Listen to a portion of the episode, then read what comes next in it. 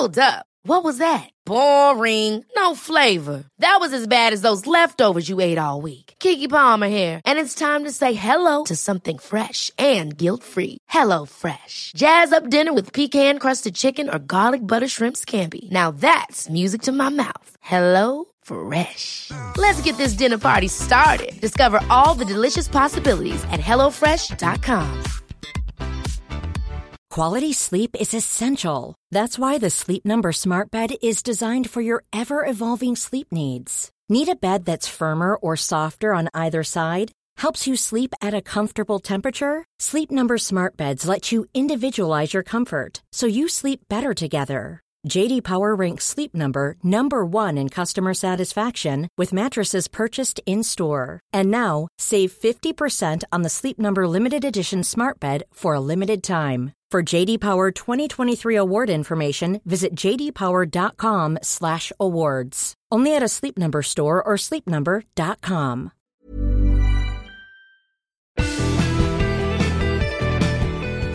This week, Pluto's puzzling polygons. They look almost like biology, except they're geology. And two teams disagree on what's going on at the centre of the Earth. Is one of them wrong? Are both of them wrong? Or are they both right? And is there some really new fundamental physics that we don't understand? Plus the genetics behind a textbook case of evolution in action. This is The Nature Podcast for June the second, twenty sixteen. I'm Kerry Smith. And I'm Adam Levy. In nineteenth century England, a series of events transpired which would rocket the previously unexceptional peppered moth to worldwide fame. The moth started the century as speckled white to blend in with their favourite trees. But then, around the middle of the nineteenth century, a brand new form of the moth was spotted with completely black wings. By the end of the century, this black-winged peppered moth had replaced the lighter-winged moths over much of England. What was going on? Many causes were suggested, ranging from humidity to disease. Then, in the eighteen nineties, a naturalist named J W Tutt put forward the idea that the darkening of the peppered moth's wings might be linked to the pollution from factories, which was turning the trees black. Put the peppered moth with its white ground colour on a black tree trunk, and what would happen? It would, as you say, be very conspicuous, and would fall a prey to the first bird that spied it out.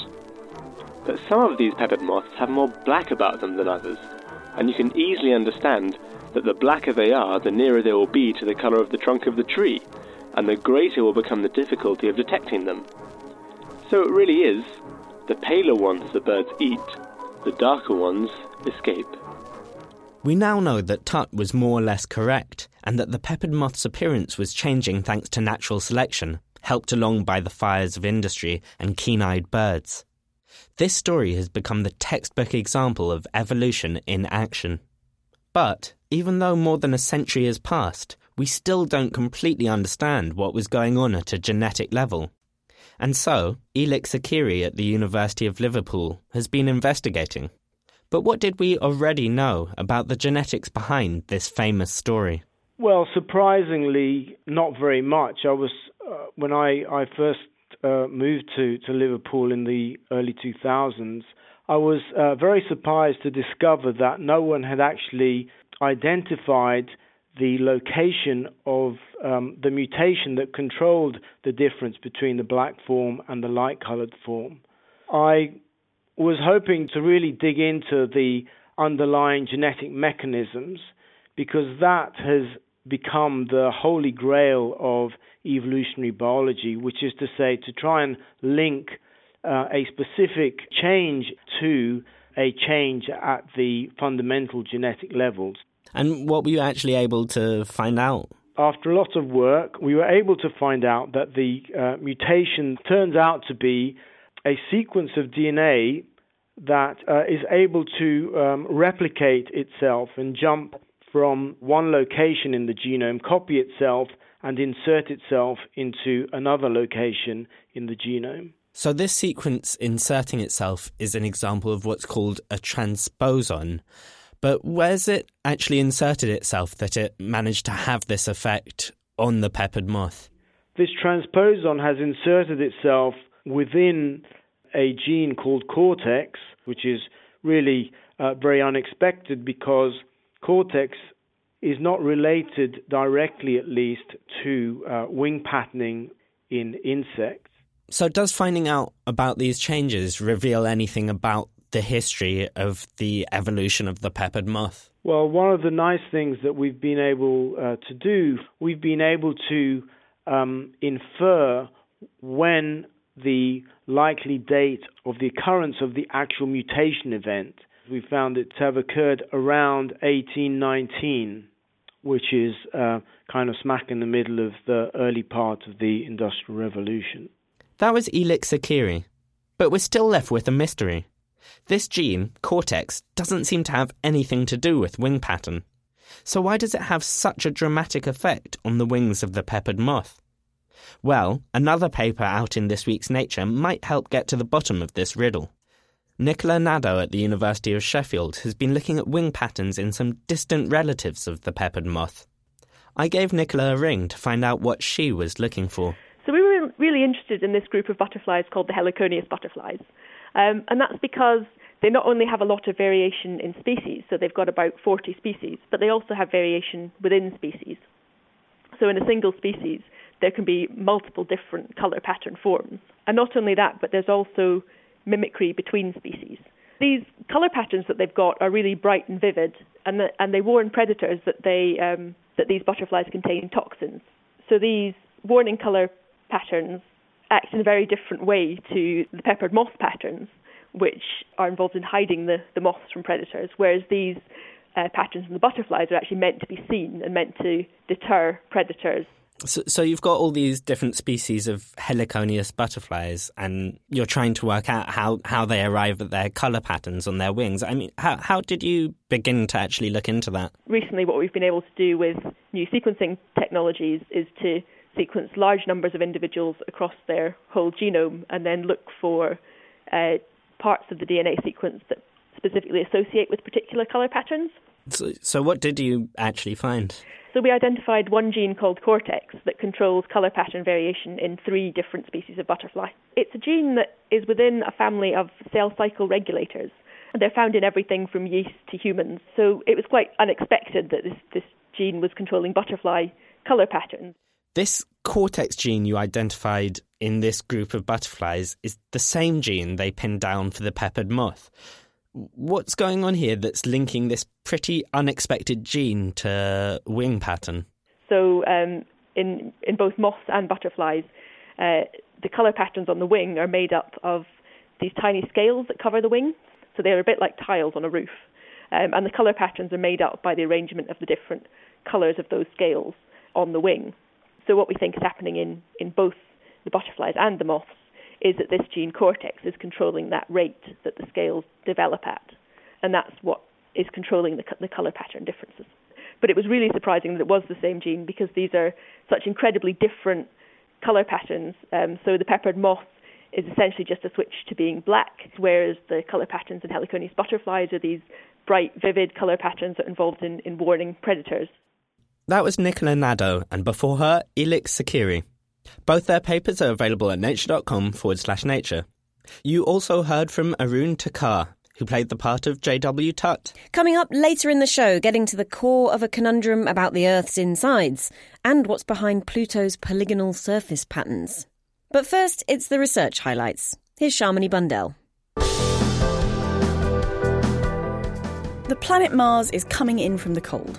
Scientists think it's emerging from an ice age. The planet is mostly a dust ball, but it does have some ice. And in the opposite fashion to Earth, when conditions warm on Mars, ice builds up at the North Pole. Ice has been building up there for the past several hundred thousand years, suggesting the ice age ended about that long ago, in planetary terms pretty recently. The data comes from the Mars Reconnaissance Orbiter. Understanding the Martian climate could help determine when the planet was habitable in the past and how that changed. Science has the paper.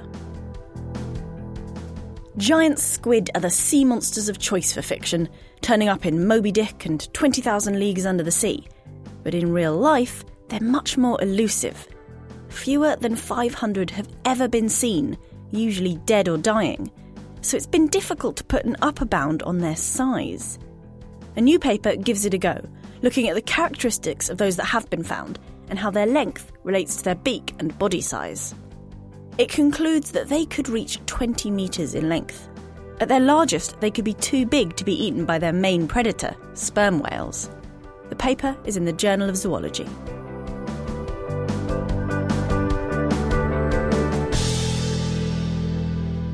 Last year, after a trip that took almost a decade, the NASA spacecraft New Horizons whipped by Pluto on its way to the outskirts of the solar system. All the while, it snapped photos that scientists have been poring over ever since. They revealed that the dwarf planet is far from the dull, blurry splodge it had seemed in telescopes. Instead, it has a rich and varied surface, including craters, glaciers, mountains and canyons. One feature had scientists particularly intrigued: a pattern of interlocking shapes. Two teams writing in Nature think they've sussed out the cause. Reporter Lizzie Gibney began by asking one team leader, Bill McKinnon at Washington University in Saint Louis, to describe Pluto's puzzling polygons. If you fly up to Pluto, as we did last July, you'll see a bright, heart-shaped region. And on the left side, you'll see that it's actually separated into not so much polygons, but individual cells that are tens of kilometers wide. And they're basically, they look almost like biology, except they're geology. The pictures remind me of uh, what you might see if you zoomed in on dinosaur skin or something. So when we saw them, though, the scale of them uh, really what took us uh, took us by surprise. The tops of the cells are, are raised by, you know, several tens of meters, and the cells are separated by little sort of margins, little depressed margins. So what were some of the possible suggestions then for what might be causing these uh, cell-like shapes? Well, in geology, you can see patterns like this caused by a number of things, like uh, lava can cool, uh, thermally contract, and sort of break into, into polygonal patterns. In Arctic areas on the Earth, there's a thing called freeze-thaw, and you get these polygons, but they're on the meter scale. But on Pluto, we are in a vast plain of solid nitrogen ice, and um, it's just the most phenomenal thing. And the the leading hypothesis, even last July, during the New Horizons encounter, was that we were looking at the surface of great convective upwellings of uh, nitrogen ice being heated from below, rising to the surface, cooling, and then sinking again at the margins where the where where the cells uh, meet each other. So this was the uh, the leading idea then, was that um, it was some kind of convection process happening. Um, how did you go about verifying that?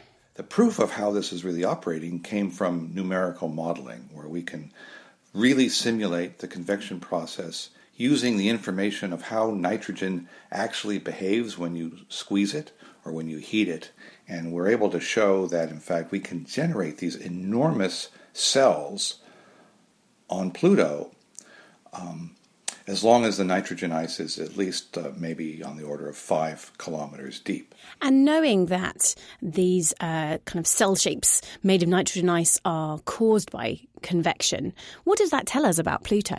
Well, it tells us that there is, in fact, heat coming out of Pluto, even though we see all these wild ices on its surface.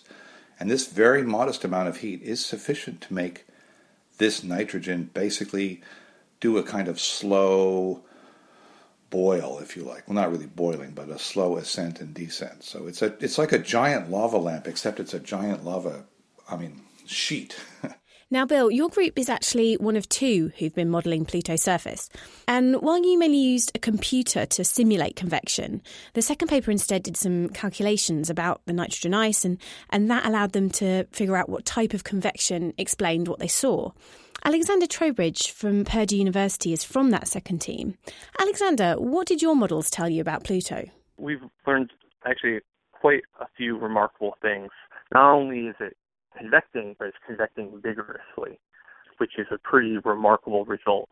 Such a cold body, we were not expecting that at all. It's convecting at r- around one point five centimeters per year, uh, which corresponds to a surface age of around one million years, which is remarkably young for what was presumed to be a dead geologic body.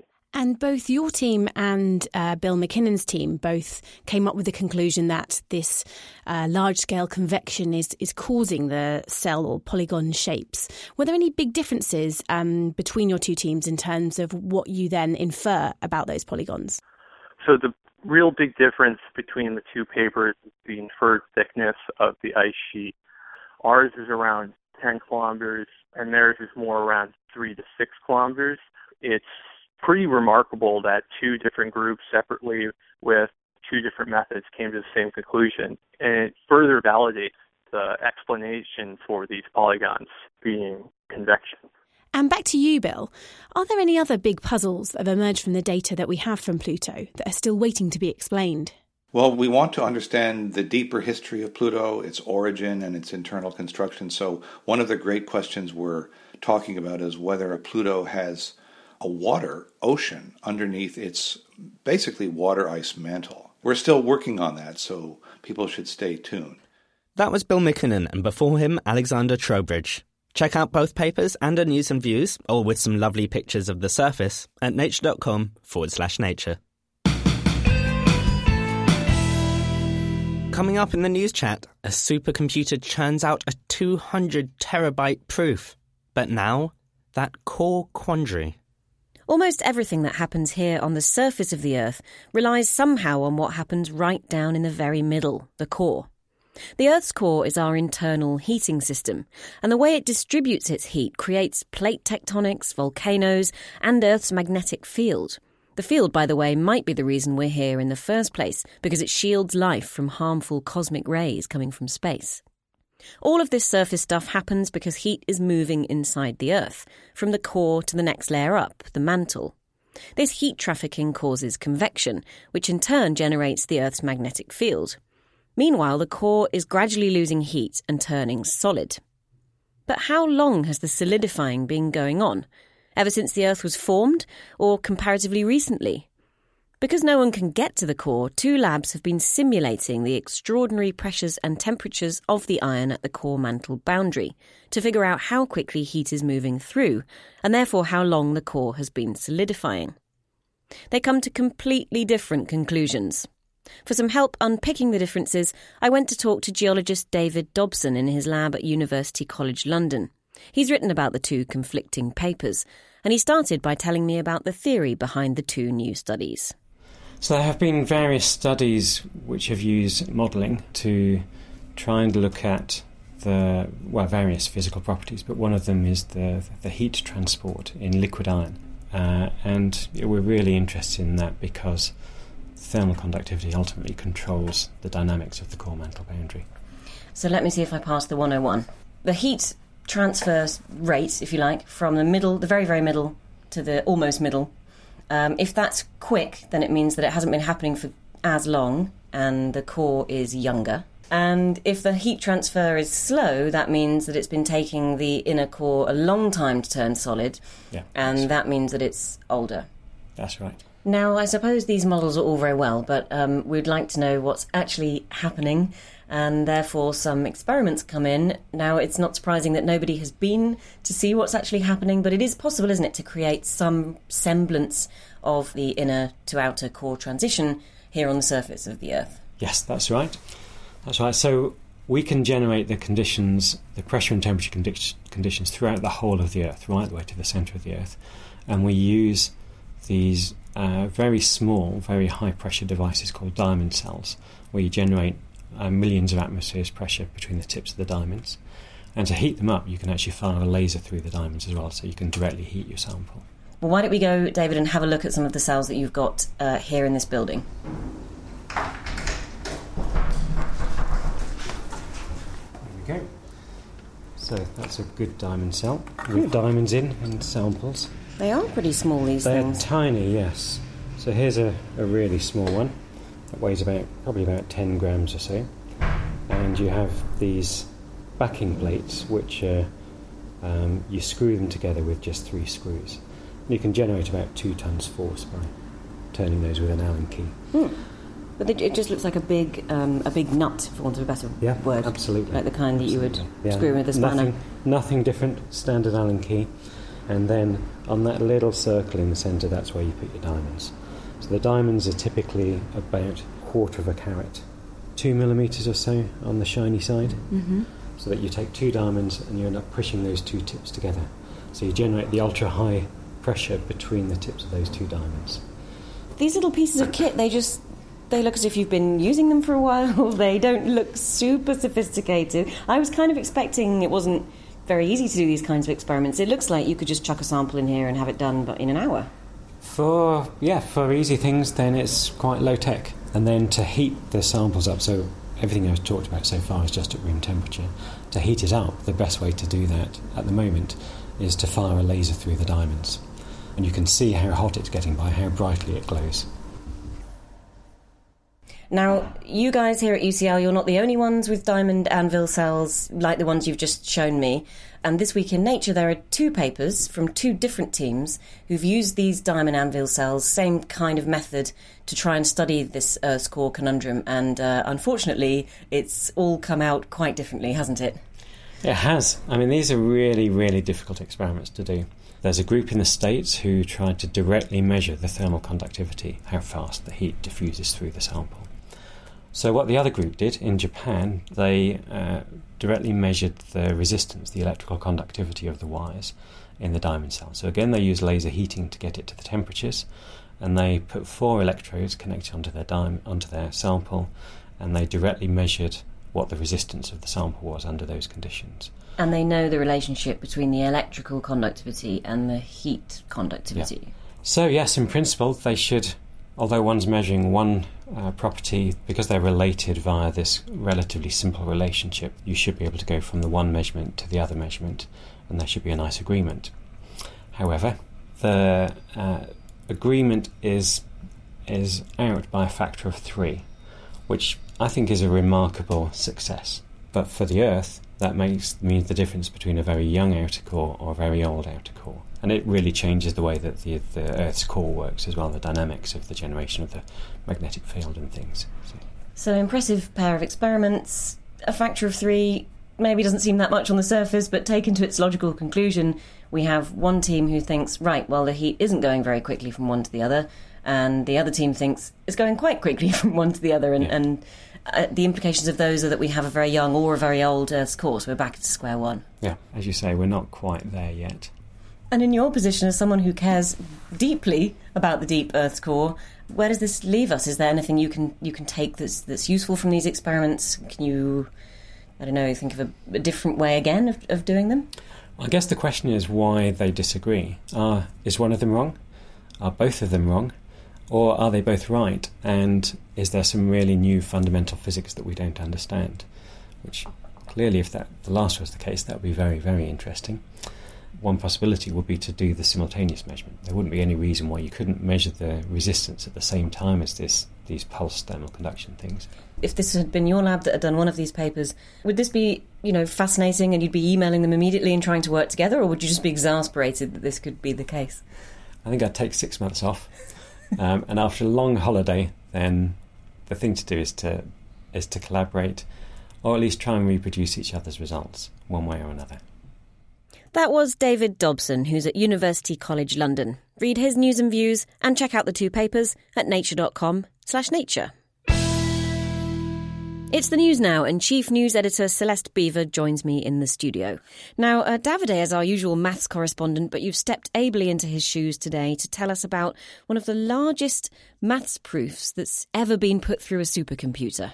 That's right. It is the largest ever mathematics proof known. Um, it comes in at a whopping two hundred terabytes, which is equivalent to roughly all the digitized text held in the U S Library of Congress. Two days running eight hundred processors in parallel to crunch through this monster. So it's a record-breaking maths proof. And it's it's significantly bigger, isn't it, than any other computer-assisted proof that we know of? Yeah, that's right. So until this paper that came out about this proof, um, the record holder was a thirteen gigabyte proof that was published in twenty fourteen. And at that time, that was compared to the size of Wikipedia. What exactly, before we get onto the implications of computer-assisted maths proofs more generally, what were these um, researchers actually trying to figure out? They were trying to solve um, something called the Boolean Pythagorean triples problem, which has eluded mathematicians for decades, uh, but is actually kind of fun. The proof asks the solver to imagine that if every integer, every positive integer was coloured one of two different colours, red or blue, um, is it possible to assign each integer a colour such that when Pythagoras' theorem is laid out, uh, which is a squared plus b squared equals c squared, um, none of the integers in Pyth- the Pythagoras equation are all the same colour? So it's basically getting at, it's one of these slightly uh, esoteric attempts to look at the structures that might be inherent in very large sets of yeah, numbers. Yeah, that's right. And you just need a large amount of processing power to do it. No human could presumably read through this proof. No, no human, I mean, no human could. They they did uh, manage to crunch us it down into a, once they'd done it, into a sort of smaller version um, that might be run on a smaller computer, but no human could ever hope to read this proof.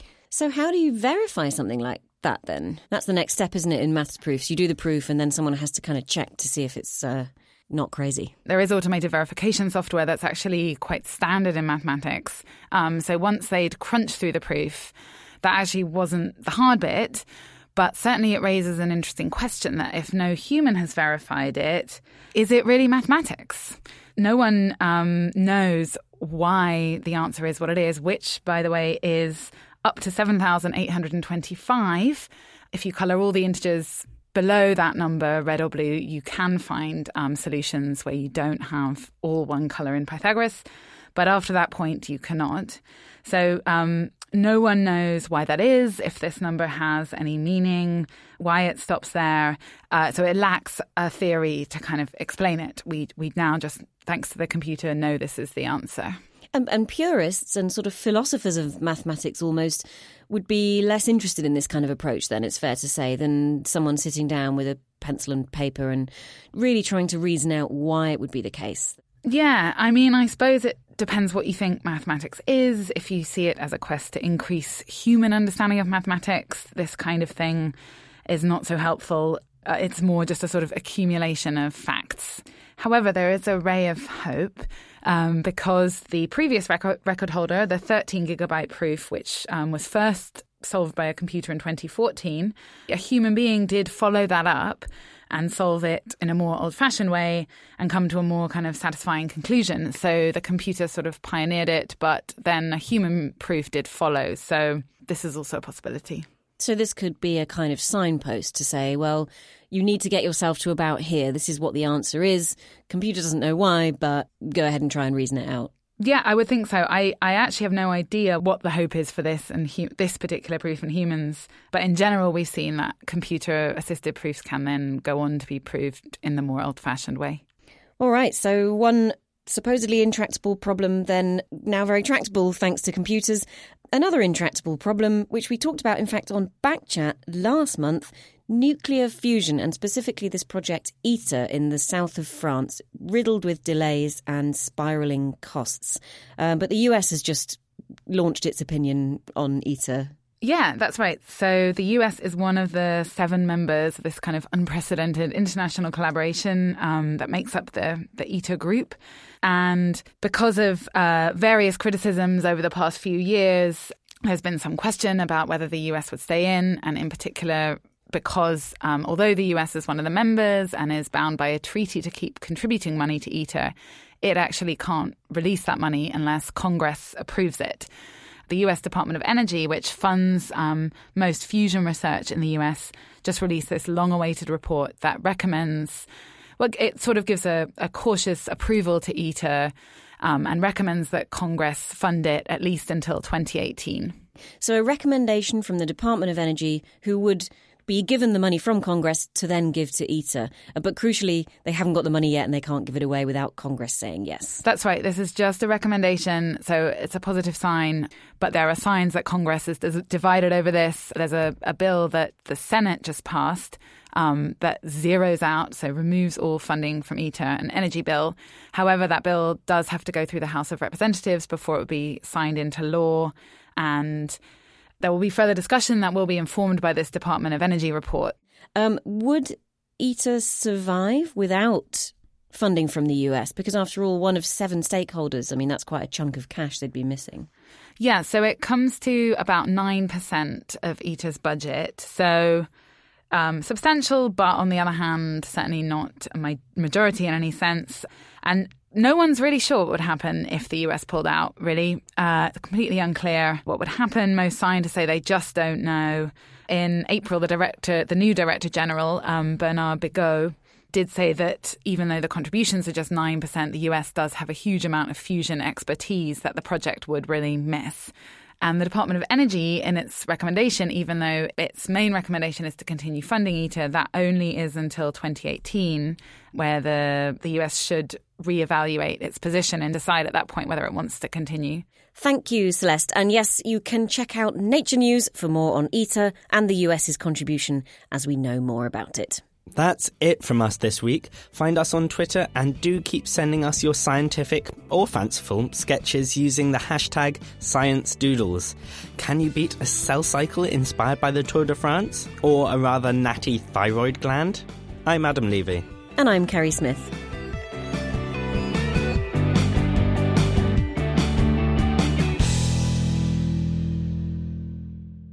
If this episode of The Nature Podcast has whet your appetite for scientific research, check out Scientific Reports, the open access home for all scientifically sound research. They publish articles from all areas of the natural and clinical sciences. If you publish with them, you can expect fast and fair peer review and great exposure, with over two million visitors a month to the website, nature dot com slash s rep. If you're one of the visitors, you can expect studies ranging from how to tell apart African from Asian elephant tusks using handheld X-ray devices to a study suggesting that pain tolerance correlates with how many friends you have. For all this and more, visit Scientific Reports at nature dot com slash S R E P. Ever catch yourself eating the same flavourless dinner three days in a row? Dreaming of something better? Well, Hello Fresh is your guilt-free dream come true, baby. It's me, Keke Palmer.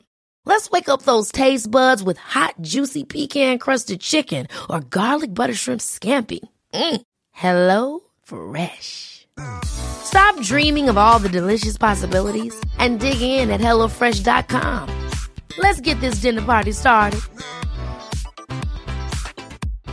Hi, I'm Daniel, founder of Pretty Litter. Cats and cat owners deserve better than any old-fashioned litter. That's why I teamed up with scientists and veterinarians to create Pretty Litter. Its innovative crystal formula has superior odor control and weighs up to eighty percent less than clay litter. Pretty Litter even monitors health by changing colors to help detect early signs of potential illness. It's the world's smartest kitty litter. Go to pretty litter dot com and use code ACAST for twenty percent off your first order and a free cat toy. Terms and conditions apply. See site for details.